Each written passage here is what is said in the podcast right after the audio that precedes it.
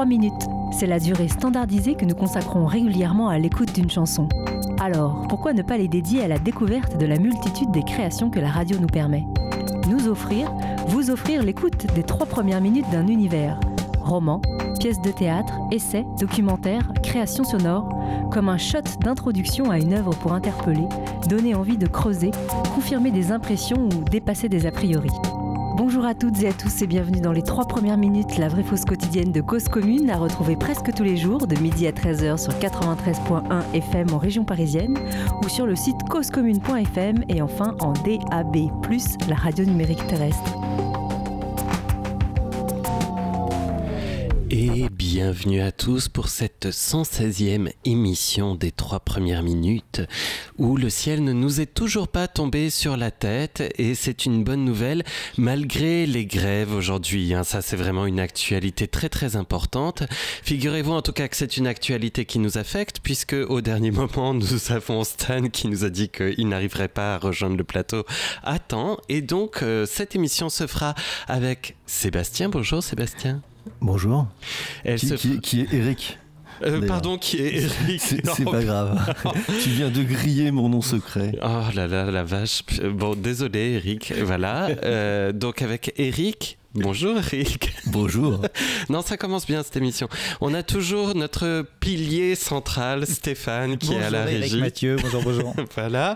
Et puis, ben, moi, c'est Mathieu. Et puis, c'est tout. Hein voilà. Bonjour. Alors, euh, surtout, si vous avez envie de partager les trois premières minutes de vos univers préférés, sachez qu'aujourd'hui, on serait particulièrement très heureux d'entendre vos voix. Le standard de l'émission est là pour vous accueillir au 09 72 51 55 46. Je répète, 09 72 51 55 46. Appelez-nous, vous ne pouvez pas savoir à quel point ça nous fera plaisir. Et tout de suite, sans attendre, parce que je sens que vous frétillez déjà d'impatience, je vous propose d'entendre les mémoires d'un tricheur.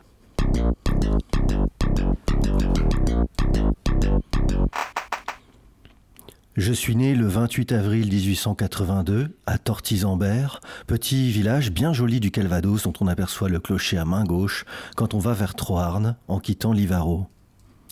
Mes parents tenaient un commerce d'épicerie qui leur laissait bon an mal an 5000 francs de bénéfices.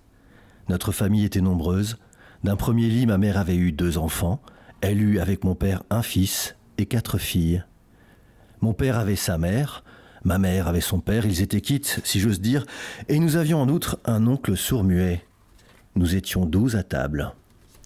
Du jour au lendemain, un plat de champignons me laissa seul au monde. Seul, car j'avais volé huit sous dans le tiroir caisse pour m'acheter des billes, et mon père en courroux s'était écrié Puisque tu as volé, tu seras privé de champignons. Ces végétaux mortels, c'était le sourd-muet qui les avait cueillis, et ce jour-là, il y avait onze cadavres à la maison. Qui n'a pas vu onze cadavres à la fois ne peut pas se faire une idée du nombre de cadavres que cela fait. Il y en avait partout. Parlerai-je de mon chagrin Disons plutôt la vérité, je n'avais que douze ans, et l'on conviendra que c'était un malheur excessif pour mon âge. Oui, j'étais véritablement dépassé par cette catastrophe, et n'ayant pas assez d'expérience pour en apprécier l'horreur, je m'en sentais, pour ainsi dire, indigne. On peut pleurer sa mère, ou son père, ou son frère, mais comment voulez-vous pleurer onze personnes? On ne sait plus où donner de la peine. Je n'ose pas parler de l'embarras du choix. Et c'est un peu pourtant cela qui se passait. Ma douleur, sollicitée à droite, à gauche, avait des sujets de distraction trop nombreux. Le docteur Lavignac, appelé dans le courant de l'après-midi, ne cessa de prodiguer, pendant des heures et des heures, ses soins éclairés, mais hélas inutiles. Ma famille s'éteignait inexorablement. Monsieur le curé, qui déjeunait ce soir-là euh, chez le marquis de Beauvoir, est arrivé à bicyclette. on allait bien avoir besoin de lui. Dès 5 heures du soir, tout le village était chez nous. Le père Rousseau, paralysé depuis 20 ans, s'était fait porter jusque-là et l'aveugle répétait, en poussant les autres Laissez-moi voir, laissez-moi voir. J'avais été renvoyé de chambre en chambre par les voisines aussitôt accourues, et ne sachant plus où me fourrer, je m'étais craintivement dissimulé sous le comptoir dans la boutique. De là, j'entendais tout ce qui se disait, tout ce qui se murmurait. Les premiers décès avaient été annoncés non sans une certaine componction, ainsi qu'il est de règle, mais dès le quatrième mort, les annonces de Varbrève et bientôt l'incodique. Encore un Et tous ces villageois résignés et fourbus reprenaient de la vie devant toutes ces morts. Il leur semblait sans doute que chacun d'eux allait avoir un peu plus d'air à respirer dorénavant. Et je percevais des dialogues inouïs. Et la grand-mère? Pas encore, mais c'est l'affaire de vingt minutes. Il en reste combien? Plus que quatre. L'oncle assassin, le sourd-muet, mourut le dernier dans d'horribles souffrances. Qu'est-ce qui crie comme ça? C'est le muet, répondait-on. Lorsqu'à sept heures tout fut fini, je fus sorti de ma cachette et je me suis trouvé nez à nez avec le docteur éreinté qui s'épongeait le front. Il me vit, me regarda, me reconnut, n'en crut pas ses yeux et me dit Eh bien, et toi? Et il y avait dans sa voix une surprise immense, avec un rien de blâme. D'ailleurs, il ajouta Qu'est-ce que tu fais là? Et ce Qu'est-ce que tu fais là ne voulait pas dire Qu'est-ce que tu fais là sous le comptoir, non. Il signifiait bien Qu'est-ce que tu fais là sur la terre? 2, 1, 0. C'était les trois premières minutes de Mémoire d'un tricheur de Sacha Guitry. Et je dois dire que je me suis bien marré à entendre cette lecture. Mais décidément, Sacha Guitry, j'aime bien en fait. C'est drôle, ça passe. euh, Je sais pas, moi je- j'en ai toujours entendu parler comme un auteur d'une autre époque, euh, passé de mode, euh, un peu ringard et tout. Mais là, je sais pas, il y a un mordant qui me, qui me fait rire en fait. Il a- si c'est vraiment les trois premières minutes, ce serait ça ma question, Eric. Mais si c'est les trois premières minutes, bah, ça commence assez fort quand même avec 11 cadavres et un gamin qui est responsable des 11 cadavres. Et, et, c'est très drôle. Enfin, je sais pas, il y a un truc où ça nie pas la souffrance sans s'apitoyer là-dessus non plus. Enfin, je me demande où ça va, du coup, si ça part euh, aussi fort. Est-ce que tout le reste du bouquin est comme ça, Eric? Alors, tu as raison de te poser la question sur le reste du bouquin. En fait, il manque plus que deux pages pour finir le premier chapitre, que je ne lirai pas, donc à vous de le, le voir. Ah là là. Mais qui, deux pages qui closent, qui close, ça se dit, oui, le dernier chapitre, comme une nouvelle. C'est comme une petite nouvelle, tu peux ne lire que ça. Et en fait, euh, bon, juste pour spoiler, on va lui dire, mais pourquoi, euh, pourquoi t'es pas mort, quoi? Et en fait, c'est parce qu'il il en tire la conclusion euh, hâtive, mais qui va diriger toute sa vie, qu'il est pas mort parce qu'il a triché, parce qu'il a volé. et, euh, et donc, toute sa vie, du coup, il va tricher euh, pour contrer le destin, pour contrer la mort. Il va devenir un tricheur, un tricheur euh, au casino, un tricheur, enfin un tricheur dans sa vie, un tricheur dans ses amours, etc. Jusqu'à euh, à prendre euh, le plaisir du jeu, en fait, et de Hmm. se laisser porter par la vie. Et, et alors déjà, ce qui est incroyable, c'est qu'effectivement, ça commence fort, ça commence fort dans des trucs horribles, hein, et en même temps hyper drôles. Et que moi j'adore, j'ai- pas trouvé d'autres livres qui commencent par une nouvelle. C'est vraiment une nouvelle, tu vois. Et après, bah ça, après c'est fort, ok, mais c'est fort tranquille. Euh, c'est pas, euh, c'est pas pareil en fait. Et il y a la petite nouvelle, c'est comme une origin story euh, du personnage, j'ai envie de dire. non, mais c'est ça. Et après, bah pourquoi Qu'est-ce que ça va conduire dans sa vie d'adulte Il va se passer autre chose. Il y a un autre fil. Et, et c'est incroyable. Il y a une autre, il y a un autre bouquin qui fait un peu l'inverse. C'est un roman de François Salvin qui s'appelle La boîte, où c'est l'inverse, c'est-à-dire que tout le bouquin ça s'étire, c'est comme une cocotte minute qui va exploser, on est sous tension, etc. Et dernier chapitre, c'est une nouvelle euh, sous forme d'un fait divers. Et là, d'un seul coup, ça se resserre. C'est même une autre écriture. Bam, tu te prends plein la gueule et tu fais mais ah, qu'est-ce qui se passe? Et là, dans, euh, le, dans le reste du bouquin de, de Sacha Guitry, il y a le même humour euh, Ah que oui, oui. dans la- Alors, mm, pff, moins. Hmm. C'est plus. euh, euh, non, moins en fait. Mais c'est fait comme ça, c'est conçu comme ça. Ouais, ouais. Ouais. Bah après, il y a toujours de l'humour. hein. C'est Sacha Guitry, il y a de l'humour, il y a de l'ironie, voilà. Euh, voilà. Et ce bouquin, enfin moi, le, le- j'ai lu ça quand j'étais gamin. Tu vois, ça m'a marqué. Je l'ai j'ai retrouvé dans la bibliothèque. Et euh, ouais, c'est un début qui marque de, de fou, quoi. Parce qu'en plus, c'est drôle et c'est pas drôle du tout. T'imagines. Euh, et en plus, moi, j'ai l'impression qu'il y a une sorte de. Comment on appelle ça Une sorte de métaphore comme la caverne de Platon. C'est la caverne de Platon de Sacha Guitry, quoi. non, mais c'est ça.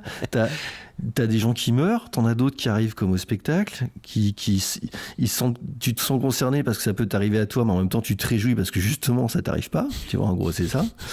Donc t'es touché, mais en même temps, mm, bah, c'est pire que l'indifférence là. C'est de la. Le gamin, il est indifférent. Ça aussi, c'est étonnant.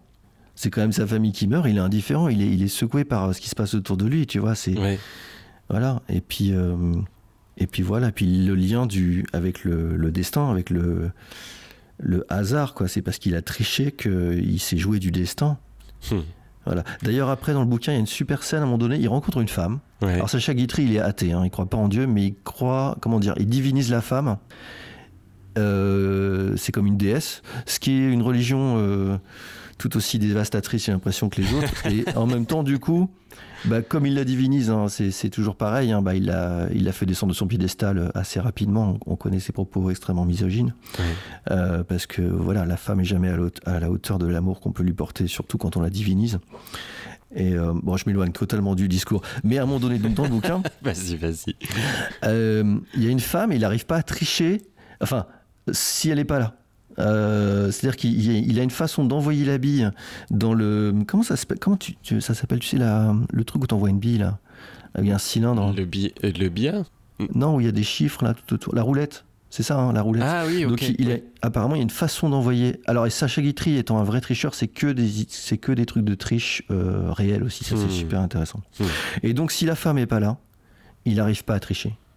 Euh, voilà. Et donc, il y a un lien quasiment divin et à travers cette euh, cette femme, voilà, il y a le défi du destin, il y a tout ça. Hmm. donc voilà. Et le dernier chapitre s'appelle Moralité. Et évidemment, euh, c'est les conclusions du bouquin, c'est totalement moral.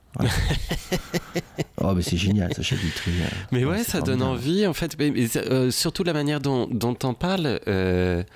Je sais pas, j'ai l'impression qu'il y a une vraie beauté, en fait, derrière d'un portrait de, de quelqu'un qui défie la mort, quoi. Ouais. Bon, alors après, je le... c'est, c'est, un fil conducteur, hein. c'est surtout un roman initiatique, mais plutôt anecdotique. Hein. Il, va, il va, voilà, c'est tout, tout son parcours. Ouais, ça donne plutôt. Enfin, moi, ça m'a donné envie. Et vous, chers auditeurs, est-ce que ça vous a donné envie? Est-ce que vous voulez réagir à cette lecture de misogyne, donc, hein, de... disons-le, de pas De toute façon, aujourd'hui, c'est une émission entre hommes. La semaine dernière, c'était une émission entre hommes. J'ai l'impression que les femmes ne veulent plus participer à cette émission. Euh, je le prends très personnellement, d'ailleurs. Je, trouve ça extrêmement vexant. Et donc, mesdames, faites entendre vos voix. Enfin, je veux dire, cette émission est là pour ça. Euh, on, on vous laisse de la place vous ne la prenez pas, euh, qu'est-ce qui se passe J'ai envie de dire? On, vous lit un auteur misogyne euh, euh, qu'on croyait enterré et que quelqu'un vient de déterrer pour, pour, pour, occuper l'antenne et il n'y a toujours pas de réaction. Qu'est-ce qui se passe? C'est de la provocation ultime de lire Sacha Guitry, là. Tu, as raison, tu as raison. Franchement, mesdames, mes, mesdemoiselles, non, on dit plus ça. mais mesdames, allez, quoi, à, à, vos téléphones, à vos micros. Et puis sinon, vous pouvez venir aussi sur le plateau de l'émission, hein, on accueille les, nouveaux et les nouvelles en l'occurrence. Donc ça nous ferait très plaisir. Tout ça pour dire que je vous redonne le standard de l'émission, bien sûr, au cas où vous vous décideriez à protester enfin contre trop de voix mal que vous entendez ce matin. Donc le standard c'est le 09 72 51 55 46. Je répète, 09 72 51 55 46. Et comme il n'y a toujours pas d'appel et que nous sentons ici souffler le vent de la solitude sur le studio. J'ai la connerie ce matin, voilà. Euh, eh bien, écoutez, je vous propose une autre petite lecture qui est un post Facebook, une fois n'est pas coutume, de André Markovitz. Voilà.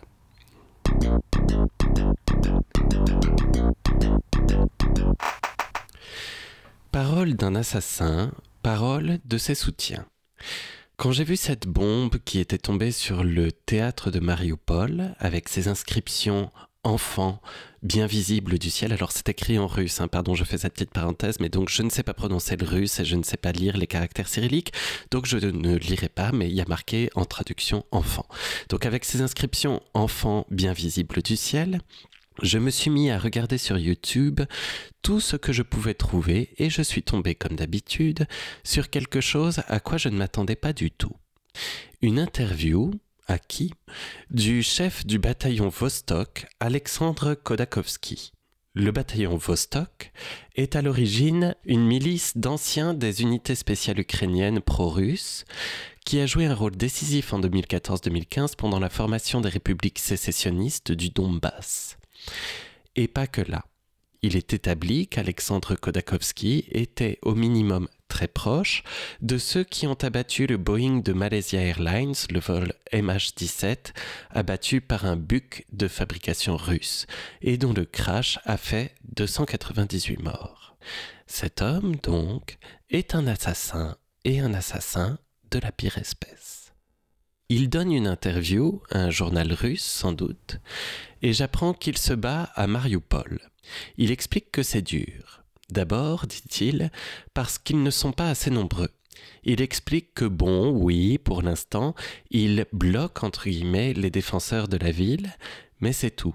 On leur met dans une situation entre guillemets insupportable. On les coupe de leur base et poursuit-il, eux, les défenseurs, ils se défendent avec l'énergie du désespoir parce que, je cite, ils comprennent qu'ils n'auront droit à aucune pitié. Mais les défenseurs contrôlent la ville. Du coup, dès qu'on avance, c'est, poursuit-il, je cite, des pertes, des pertes et des pertes. Maintenant, on modifie un peu notre tactique, on essaye de prendre en compte l'expérience de la deuxième campagne de Tchétchénie, quand les troupes russes ont totalement rasé la ville de Grozny, et donc on travaille couche à couche. Il veut dire, je suppose, immeuble à immeuble ou tranchée à tranchée. Il doit y avoir moyen d'avoir des sous-titres en anglais, c'est une manipulation que je ne sais pas faire. Je ne vais pas transcrire tout ce qu'il dit. Mais voilà, il parle aussi des camarades tchétchènes qui sont avec lui et qui, au lieu d'être employés comme ils devraient l'être à, des, opérations de nettoyage, se retrouvent aussi en première ligne, mais ne savent pas du tout se battre, ne comprennent rien et se font tuer les uns après les autres. Et il explique une chose. Et chez les Tchétchènes et chez lui, au bataillon Vostok, ceux qui se battent, ce sont des gens mobilisés. Il confirme donc les rafles de jeunes hommes à Donetsk et à Lugansk, et aussi, je ne savais pas, en Tchétchénie. Trois. Ces gens non formés sont visiblement en l'espace ah. de quelques jours, voire du jour au lendemain, envoyés de se battre sous peine de prison ou de mort et se font massacrer. Et voilà, c'était les trois premières minutes d'un très long poste d'André Markovitz, qui est un traducteur du russe, qui a passé sa vie à traduire des grands auteurs russes. Il a traduit tout Dostoïevski, plus ou moins tout Tchekhov et encore plein d'autres auteurs russes. Mais avant de vous présenter un peu plus euh, cette lecture, peut-être euh, une réaction, Eric? Oh là là Bonjour, bienvenue à la bonne humeur. C'est terrible. Non, non, non, il ne s'agit pas de ça. Heureusement qu'on peut aborder euh, euh, des sujets aussi durs que ça. Heureusement, et c'est bien que tu le fasses. Euh, c'est juste que moi, j'ai pas le niveau du tout, du tout pour réagir à tout ça. Euh, voilà, même si je suis comme toi le fil d'André Markovitz, qui est un grand penseur aussi. C'est pas qu'un grand traducteur. Enfin, c'est quelqu'un d'incroyable. Euh, mais comment te dire? Oui, l'horreur. Voilà. Euh, le, côté où où commence la où se termine la guerre, où commence l'assassinat. Enfin, moi, c'est ce qui me fait le plus halluciner un petit peu dans ce que tu racontes, enfin de, ce qui est dit là, et j'élargis à d'autres choses, hein, mais c'est ce côté, euh, il y a des lois dans la guerre. C'est-à-dire qu'il y a des armes qui sont interdites, ce qui veut dire d'autres autorisées. Euh, pourquoi interdites? Parce que ça va trop vite, parce que c'est trop méchant, parce que, enfin voilà. C'est comme s'il y avait des politesses de guerre.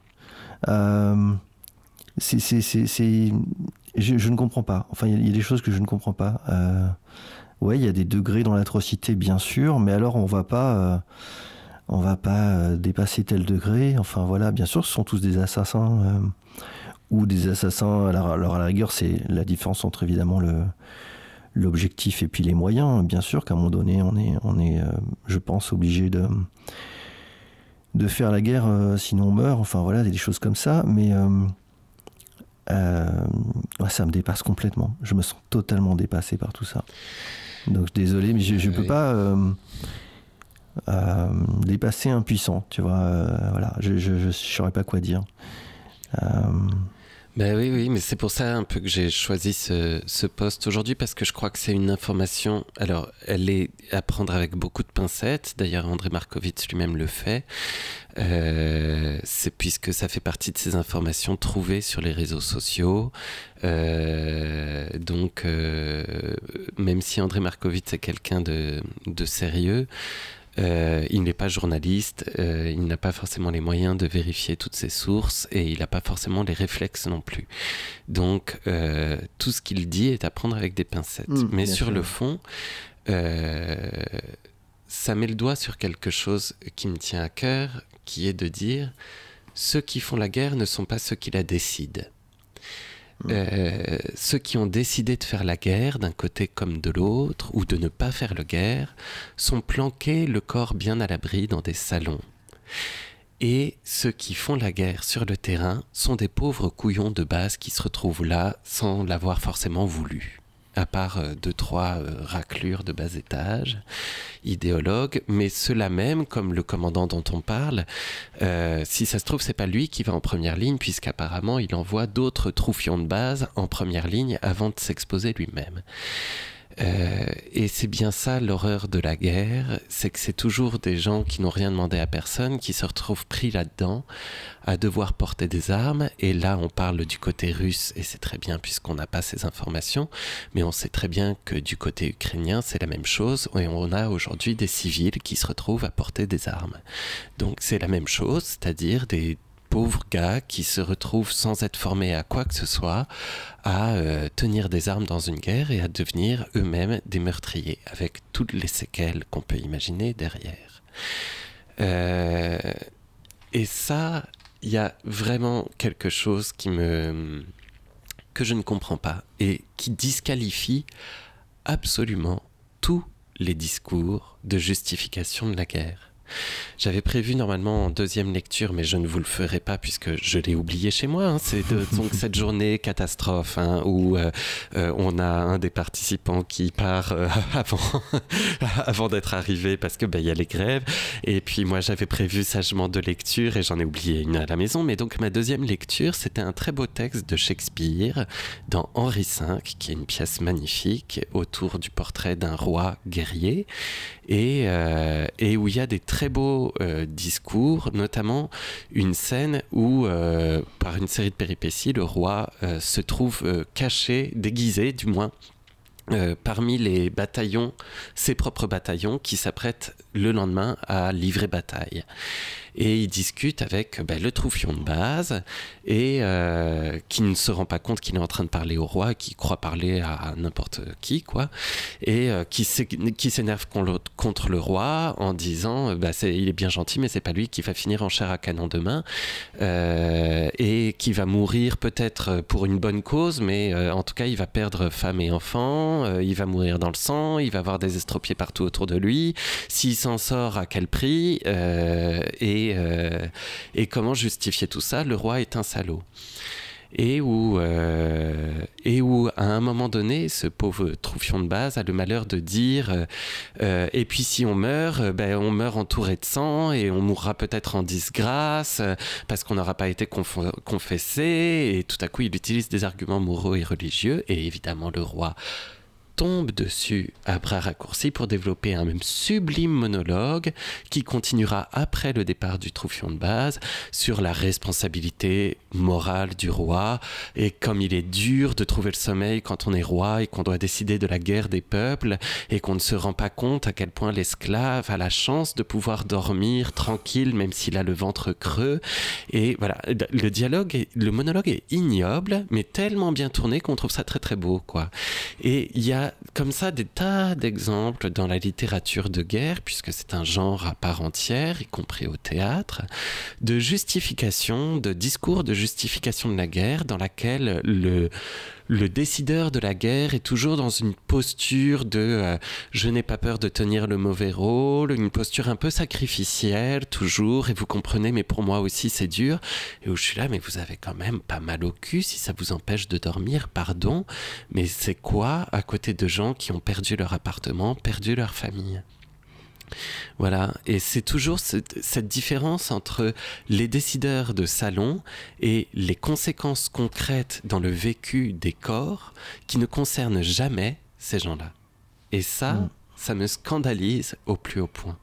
Et je dois dire que même de notre côté, il y a des tas de justifications pour faire la guerre, ne pas faire la guerre, laisser faire la guerre en Ukraine sans, euh, en fournissant des armes mais sans la faire nous-mêmes, ce qui est quand même une position un peu difficile à, légitimer quelque part. Euh, disons que c'est compliqué de trouver ça courageux. Euh, euh, et, où au milieu de ça, oui, certes, il y a une ligne qui essaye d'être tenue, qui est d'essayer de ne pas étendre la guerre, euh, et tant mieux, mais derrière, tous ces discours de salon sur la guerre me révulsent. Je ne propose pas de solution à ça, je dis juste, le fait de la guerre, c'est ça, c'est des pauvres gars qui n'ont rien demandé à personne. Et là, pour le coup, c'est toujours ou presque toujours des hommes. Et là aussi, il y a une injustice sexuée sur laquelle il serait temps de se pencher. Euh, voilà, où, tout à coup, des hommes qui n'ont rien demandé à personne se retrouvent pris là-dedans et euh, partie prenante euh, un peu contre leur gré, finalement. Voilà ce que je voulais dire mais je ne sais pas si tu veux ajouter quelque chose. Oh là là, euh, je, ne peux que plus soyer. Euh, ouais. Après, décideur de salon, euh, pas toujours, hein, attention, pas... c'est complexe. Et ouais. Je doute quand même que Vladimir Poutine, qui est quand même le principal décideur de cette guerre, euh, soit beaucoup allé sur le terrain depuis que la guerre a été déclenchée en Ukraine et ait pris euh, le risque d'y risquer sa propre vie. Voilà parce qu'évidemment, on ne mélange pas les torchons et les serviettes. La vie d'un pauvre Tchétchène euh, qui se retrouve là est comme on dit en anglais, expendable, mais la vie de monsieur Vladimir Poutine, certainement pas. Hmm. Après, sur le, côté salon, ce qui est intéressant, c'est qu'effectivement, ils mettent, plus, ils mettent sur leur échelle de valeur, le plus important, c'est des valeurs de l'honneur, des valeurs de euh, qui a attaqué qui en premier, des valeurs de raison, de paix, de liberté, etc.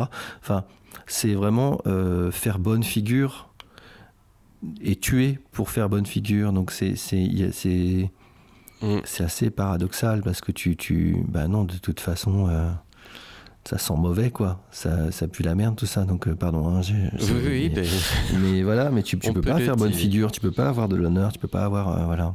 Et c'est aussi, quand je parle des, des, décideurs de salon, c'est, je pense à l'histoire des corps de ces gens-là, quoi. À un moment donné, quand tu as passé 20 ans dans les salons du Kremlin, euh, de quelle empathie tu es capable? Qu'est-ce qu'il y a dans ton corps? Quels signaux d'alerte ton corps peut émettre qui font que tout à coup tu peux prendre à sa juste mesure l'horreur de la guerre Mais il n'y en a pas en fait. Il n'y en a juste pas. Euh, et, là aussi, ça m'interroge sur euh, comment on, on a évacué, je ne sais pas si je vais arriver à être clair, mais comment on a évacué la question du corps dans la, politique et les décisions politiques. Hmm. Alors que je pense que ça a des conséquences réellement très graves et des enjeux de vie ou de mort. Ouais. Après, je faut pas forcément. C'est là où je dis ça dépend. On va pas forcément. Euh, enfin, je, je, suis pas à hauteur du débat. Je, je le dis d'emblée. Je, ne me sens pas à hauteur du débat. Mais je pense qu'il y a des gens qui n'ont pas peur de mourir et qui sont des grands décideurs mais qui ont dépassé, dans une espèce de folie, qui ont dépassé cette peur de la mort et qui vont mettre au-dessus d'autres choses. Euh, et euh, voilà. Et c'est pas forcément parce que tu es dans un salon et parce que tu n'as pas conscience des morts d'autres personnes que tu vas prendre ces décisions-là. Il y a aussi Alors, des folies qui dépassent de, de t'interrompre, parce qu'il y a un coup de théâtre. Ah, nous avons eh un appel au standard. Et eh oui, j'ai Selma au téléphone et je vous la bascule tout de suite. Bonjour Selma. Mais bienvenue sur l'émission Les trois premières minutes. Comme nous sommes heureux, notre appel a été entendu. Une voix de femme qui nous appelle. Mais, mais sois la bienvenue, Selma. D'où nous appelles-tu Ma charme, j'ai dû appeler dix fois. Vous, vous accueillez les femmes, mais. ah merde, on n'est pas si accueillant que ça, c'est ça que tu veux dire Alors Selma, pourquoi vous nous appelez? Euh, je vous appelle pour euh, lire les trois premières minutes du petit manuel de résistance contemporaine. Ouh, très bien. Et ben du coup, si ça te va, Selma, il va y avoir un petit ji- jingle et juste après, c'est à toi de faire la lecture. Est-ce que tu es prête? Ok. Alors c'est parti.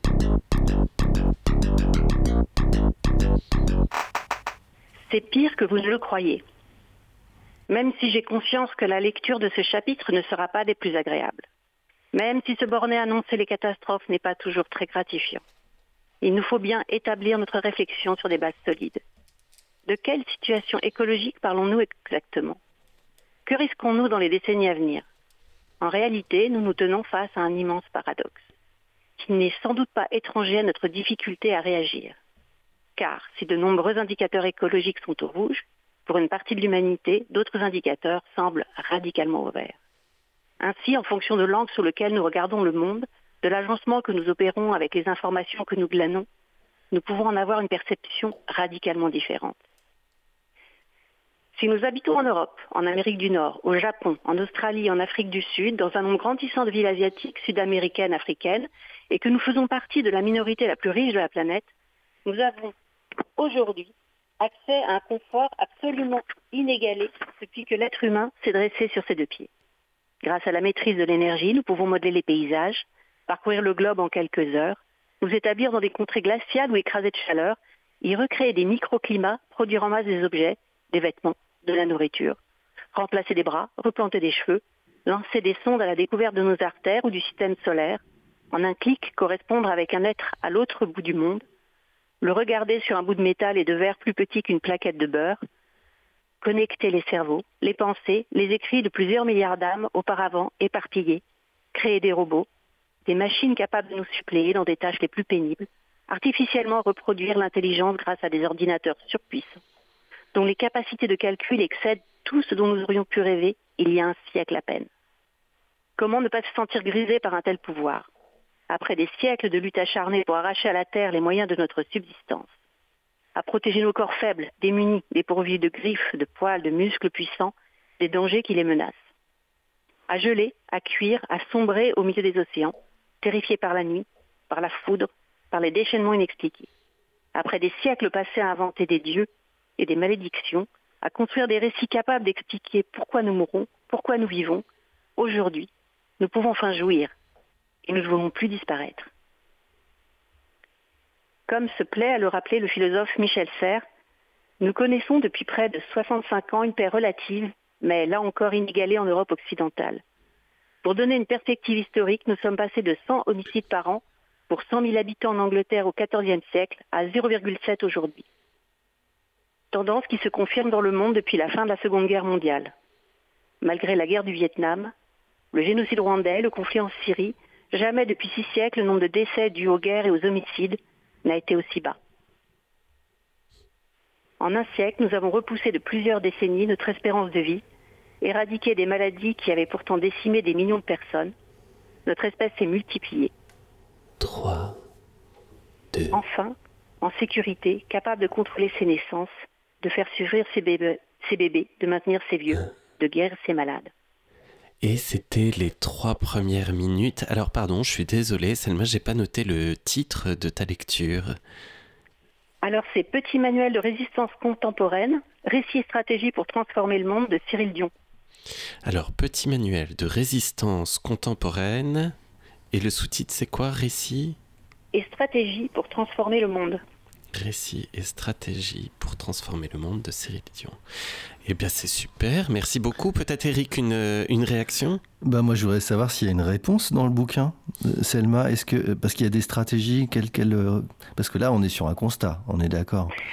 Alors effectivement, le- ce premier chapitre, il part sur un, un constat. Et en fait, ce, ce- ce livre se veut plutôt euh, effectivement euh, euh, donner un petit peu des, des- des armes pour euh, effectivement euh, changer les imaginaires. Et euh, en particulier, il dresse, enfin, il, parle de la méthodologie dressée par Popovich. Euh, donc c'est un, un auteur qui a écrit euh, un livre, euh, et donc là j'ai perdu la page, qui a en neuf points une méthodologie pour mener, pour mener une pour mener la révolution. Et ce que je trouve très intéressant, c'est qu'il il écrit qu'en fait il faut avoir, il faut commencer petit. Hmm. C'est-à-dire que le, problème, c'est de vouloir commencer parfois grand, et qu'en fait, on mobilise très difficilement les gens sur de grands enjeux, et qu'il faut, euh, il faut d'abord, dresser un, objectif simple, euh, atteignable, pour avoir une première victoire facile qui permet de souder aussi un, collectif. Mais le, la chose la plus importante en fait de ce livre, euh, et qu'il traverse tout entier, c'est qu'il décrit la nécessité de changer des imaginaires. Euh, et, donc là, pas forcément de, manière fictionnelle, bien que je pense que ça puisse avoir un, intérêt et une importance, mais c'est aussi pour en fait transformer dans la vie de tous les jours euh, toutes les croyances euh, que l'on a et qui nous ont guidés un petit peu dans l'impasse.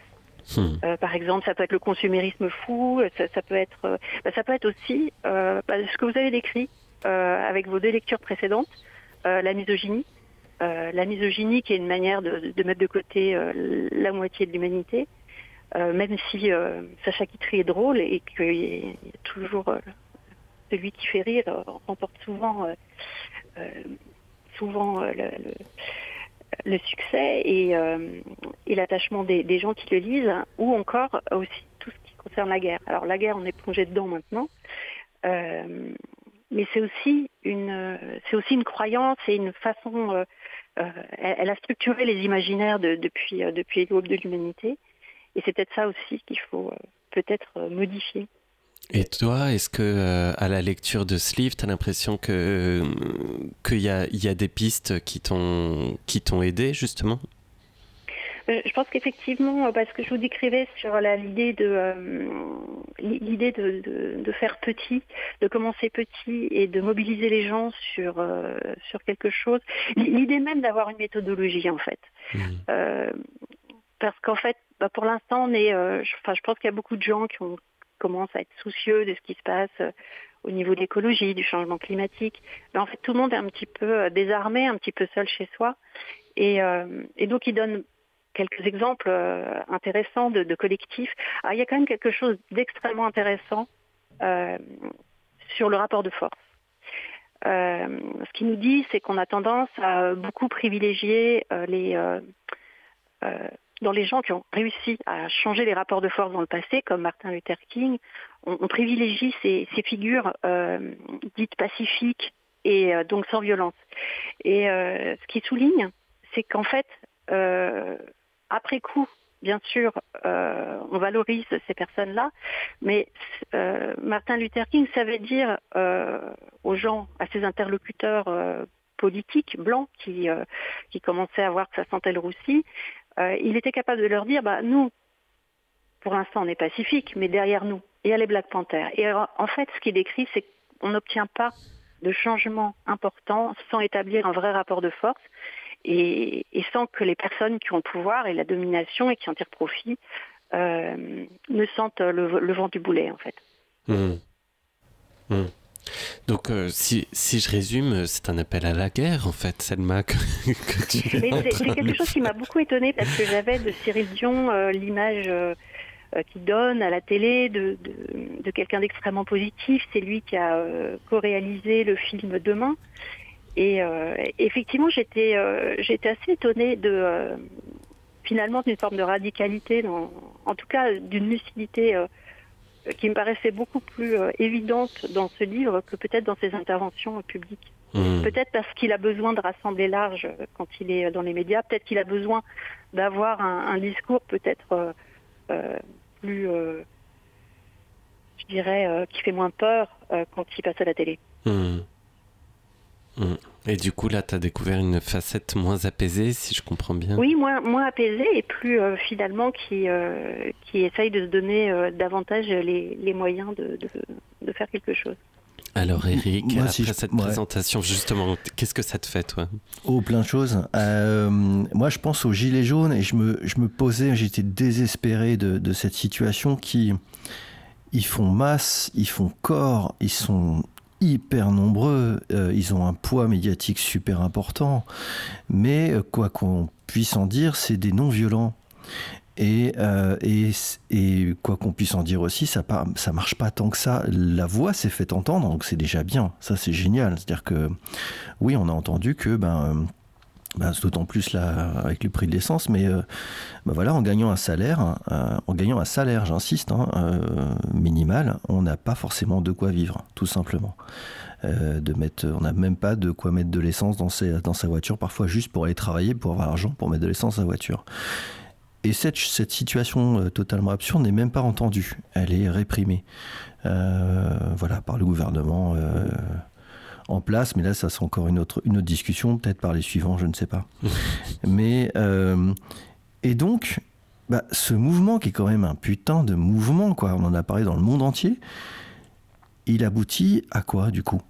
Et, euh, effectivement, alors moi, c'est, je trouve ça horrible de se dire, bah oui, il faut qu'il y ait aussi euh, à côté des peut-être des gens plus virulents, qui cassent, qui etc. pour que pour que réellement il y ait des évolutions mais ou peut-être pas, peut-être que euh, je sais pas.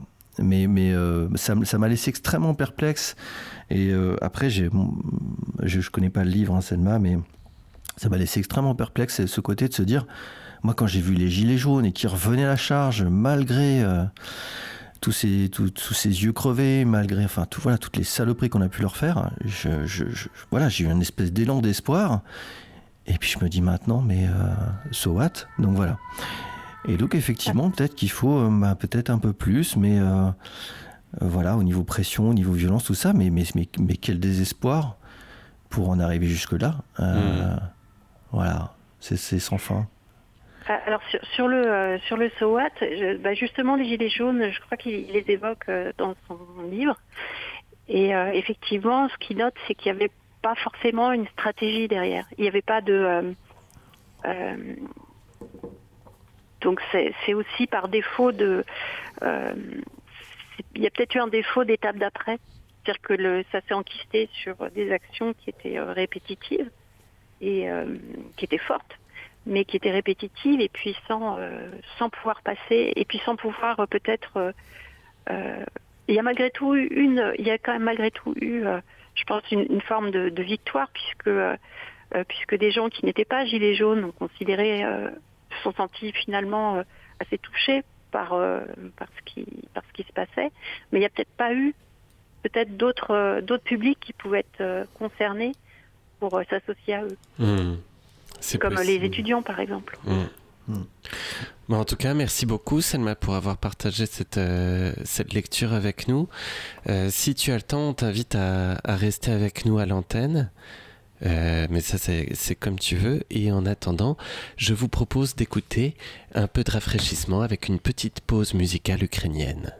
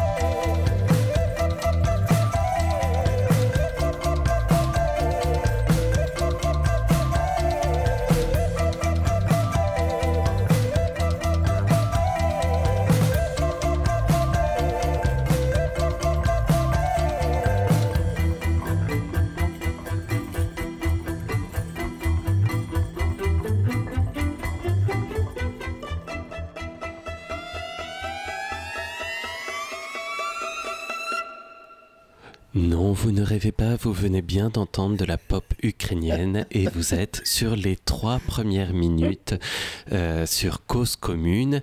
Et oui, depuis un mois à cette émission du vendredi entre midi et 13h, nous passons de la pop ukrainienne parce qu'on a envie de penser à eux. Donc aujourd'hui, nous avons entendu le groupe Tik-Tou et euh, la chanson s'appelle Kotkis qui veut dire chat. Et, euh, et voilà.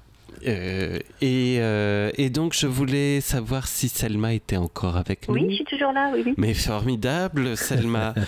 et pas très bien. Un gros merci pour euh, rester avec nous. Et, euh, et, si ça vous va, je vous propose d'écouter 900 000 hommes en grève.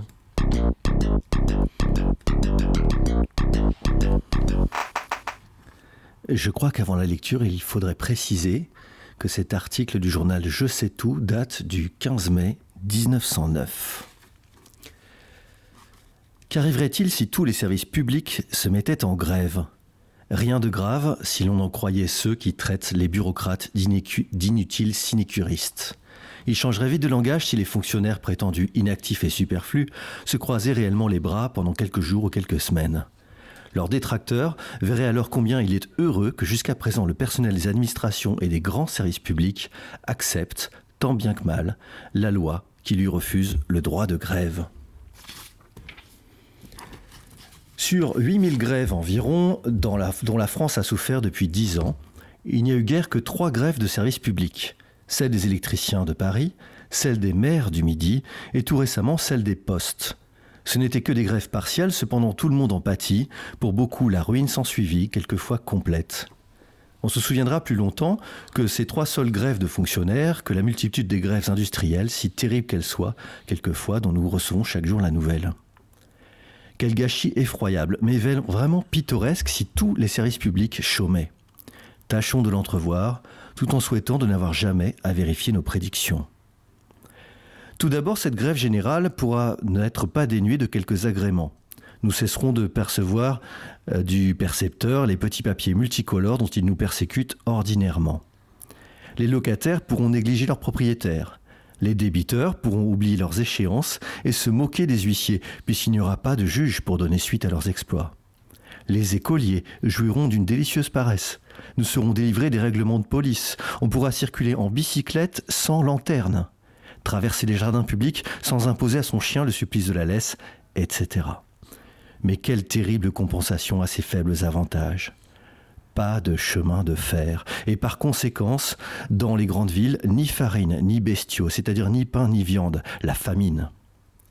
On abat dans les abattoirs parisiens chaque jour 8600 bêtes livrées à notre voracité. Elles nous arrivent de tous les coins de France, généralement par chemin de fer. Paris reçoit encore pour son alimentation près de 3 millions de quintaux de farine ou de grains. Il reçoit 1 512 000 quintaux d'épiceries diverses, 1 769 000 quintaux de sucre, 305 millions de litres de lait, etc. Presque toutes ces quantités viennent par chemin de fer. Que deviendrions-nous si tout cela nous manquait? Comment faire pour apporter tous ces vivres jusqu'à notre bouche? Les routes d'ailleurs, n'étant plus entretenues au jour le jour par les cantonniers, deviendraient bien vite impraticables et ne pourraient plus servir au transport d'aucune marchandise. Et maintenant, que boiront donc les Parisiens? Comment feront-ils même pour se laver? Euh, actuellement, aucun d'entre eux dispose en moyenne d'environ 260 litres d'eau par jour. Et personne ne trouve que ce soit trop loin de là. Il faut de l'eau, en effet, non seulement pour les usages domestiques, mais aussi pour laver les cours, les ruisseaux, les rues. Il en faut aussi pour les usages industriels.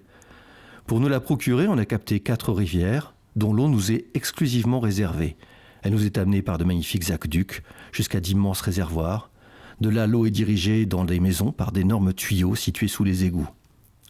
Cette immense tuyauterie est sans cesse surveillée et réparée par une armée d'ouvriers attentifs. Que ceux-ci refusent le travail, voilà bientôt les aqueducs en perte, les réservoirs envahis par le limon et les herbes, les tuyaux crevés.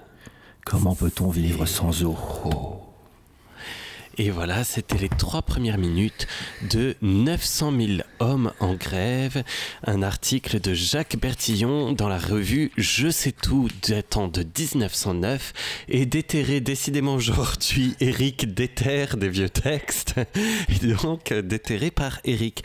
Alors Eric, avant de nous présenter un peu cette lecture, peut-être Selma, est-ce que tu as une réaction dont tu voudrais nous faire part?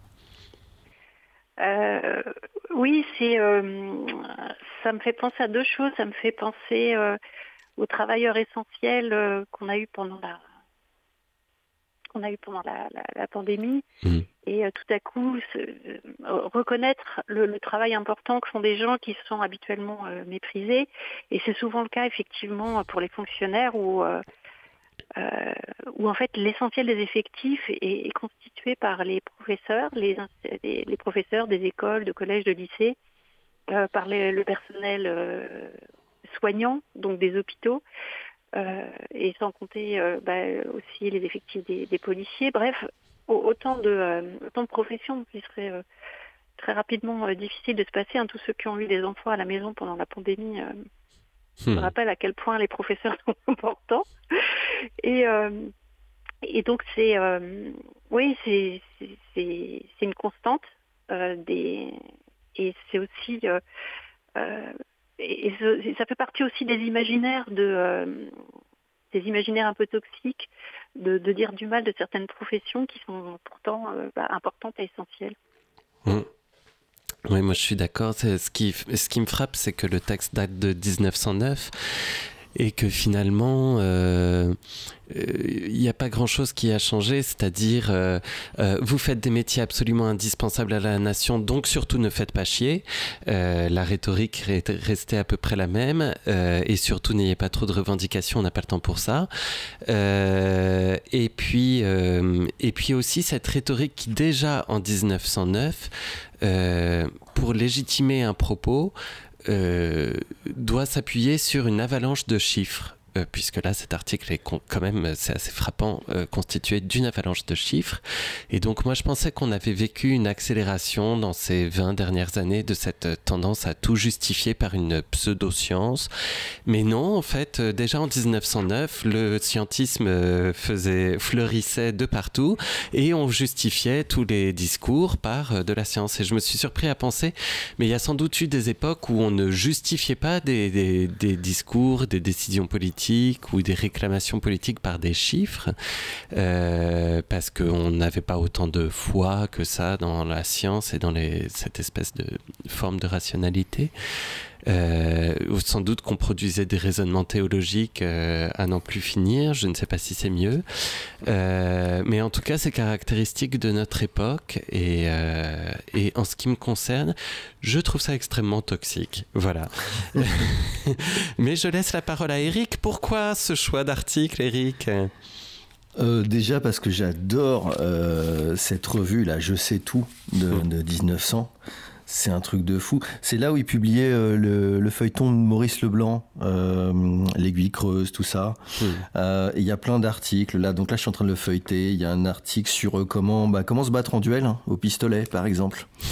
c'est incroyable. C'est une revue incroyable avec, comme aussi beaucoup pour l'époque, des mélanges de gravures et de photographies. Euh, voilà. Pourquoi cet article 900 000 hommes en grève, d'ailleurs hommes, hein, petite parenthèse, 900 000 fonctionnaires, je ne sais pas combien on est d'ailleurs hein, en ce moment de fonctionnaires en France, beaucoup plus. Euh, parce qu'en fait, c'est les mêmes ressorts, c'est ce que, c'est ce que vous disiez, hein. c'est les mêmes ressorts qu'actuellement, c'est les mêmes ressorts aussi de, de, faire peur aux gens. Euh, Je regrette de ne pas être allé plus loin parce qu'il y, y, a tous les métiers après qui sont passés en revue dont des métiers évidemment beaucoup qui ont, qui ont disparu. Mais la conclusion de l'article, c'est ainsi la famine, la misère et la mort, telles seraient les conséquences d'une grève générale des administrations publiques. Euh, c'est génial. Avec des chiffres, il y a, des chiffres. Quand même. Il y a drama. Il y a d'ailleurs, alors qu'est-ce qui se passe s'il y a une grève générale? Qui va euh, du coup euh, livrer le courrier, s'occuper des locomotives à vapeur et des routes? C'est les militaires. Euh, donc ça, c'est la seule solution envisagée. Heureusement, il y a l'armée. Hmm. Euh, voilà. Et euh, à un moment donné, il parle aussi du s'il n'y a plus de gaz. Parce que l'électricité, ils peuvent s'en passer, c'est pas grave. hein. Euh, à cette époque-là, c'est anecdotique l'électricité. Mais alors, s'il n'y a plus de gaz pour éclairer, pour se chauffer, etc., euh, là, c'est vraiment, c'est vraiment la fin de tout. Ça n'a pas c'est changé, dramatique. finalement, Ben oui, c'est hein. ça, tu vois. Et déjà à cette époque-là, il y a une interdépendance de tout. Il y a, il y a, il y a Paris, là, en plus l'article ne parle quasiment que de Paris, tu vois. Il y a Paris étant dépendant du chemin de fer français, de, du reste de la France. Enfin, c'est tout est interdépendant. Hmm. Euh, Il y a déjà ça. Il y a aussi le souci de se dire oh là là, mais on va revenir. euh, ben, en fait, il nous parle d'un effondrement là, euh, petite parenthèse, dû à une grève des fonctionnaires, mais euh, il nous parle de l'effondrement et il nous dit euh, mais s'il y a plus d'eau.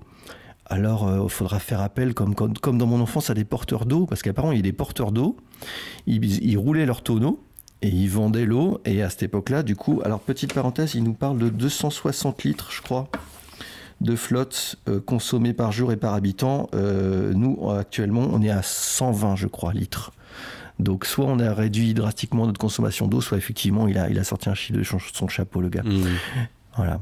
Mais donc il se dit, alors euh, on va revenir comme à mon enfance où il y avait tous ces porteurs d'eau et il fallait payer son seau d'eau à des gens dans la rue. euh, et puis en plus ils étaient sales et mal éduqués. Euh, voilà. on va revenir comme au temps de Louis XIV où les rues n'étaient pas éclairées. Et comme on faisait à l'époque. C'est Eh oui. horrible. Eh Voilà. oui. Et donc je me dis, ouais, euh, alors bon, je, je- on a- on- vous avez bien compris, je suis un, un gauchias euh, porté sur la décroissance, mais euh, on est déjà à l'époque, on est déjà dans, dans cette, cette idée de de quel, quel- voilà, quel beau, beau service public qui, qui nous porte au progrès et qui tient cette, cette superbe nation euh, euh, par les liens euh, voilà, du, du peuple et de, de- de tous ces efforts communs. Voilà. Deuxième réflexion suite à cet article, il y avait beaucoup de services publics à l'époque. hein. Beaucoup, beaucoup, beaucoup. Mhm. Euh, voilà. Même les pompes funèbres, il en parle comme étant un service public. Je sais pas si ça évolue ou quoi. Mais euh, ouais, ouais, c'est. euh, Ouais, oui, il y, a, y de la matière. La Selma, peut-être un dernier commentaire? Hum, c'est juste que effectivement le, le- le- la situation s'est pas tellement améliorée en termes d'autonomie de la ville.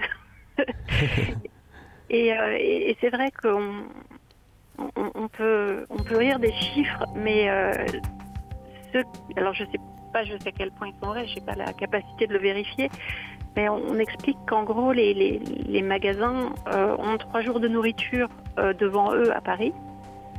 Parce qu'après, il n'y a plus de stock. Hmm. Et donc, c'est une réalité aussi de ces grandes villes. Ah, il euh, faudrait pas qu'on tentaculaires, mais d'être fragiles. Il faudrait pas qu'on soit pris en siège par Vladimir Poutine. On serait très très mal. pas. Comment tu boucles Alors je suis désolé, mais il va falloir couper la parole puisque le générique a commencé et que c'est la fin de cette émission. Selma, un grand, grand merci de votre appel et d'être resté avec nous. Et du coup, de nous avoir partagé ce petit manuel de résistance contemporaine, récits et stratégies pour transformer le monde de Cyril Dion. Voilà, c'est la fin des vous. trois premières minutes. Vous avez aussi entendu Mémoire d'un tricheur de Sacha Guitry. Vous avez entendu un post Facebook d'André Markovitz. Et vous venez d'entendre 900 000 hommes en grève euh, de la revue Je sais tout de 1909. Un grand merci à tous et on se donne rendez-vous la semaine prochaine. Bon appétit. Au revoir.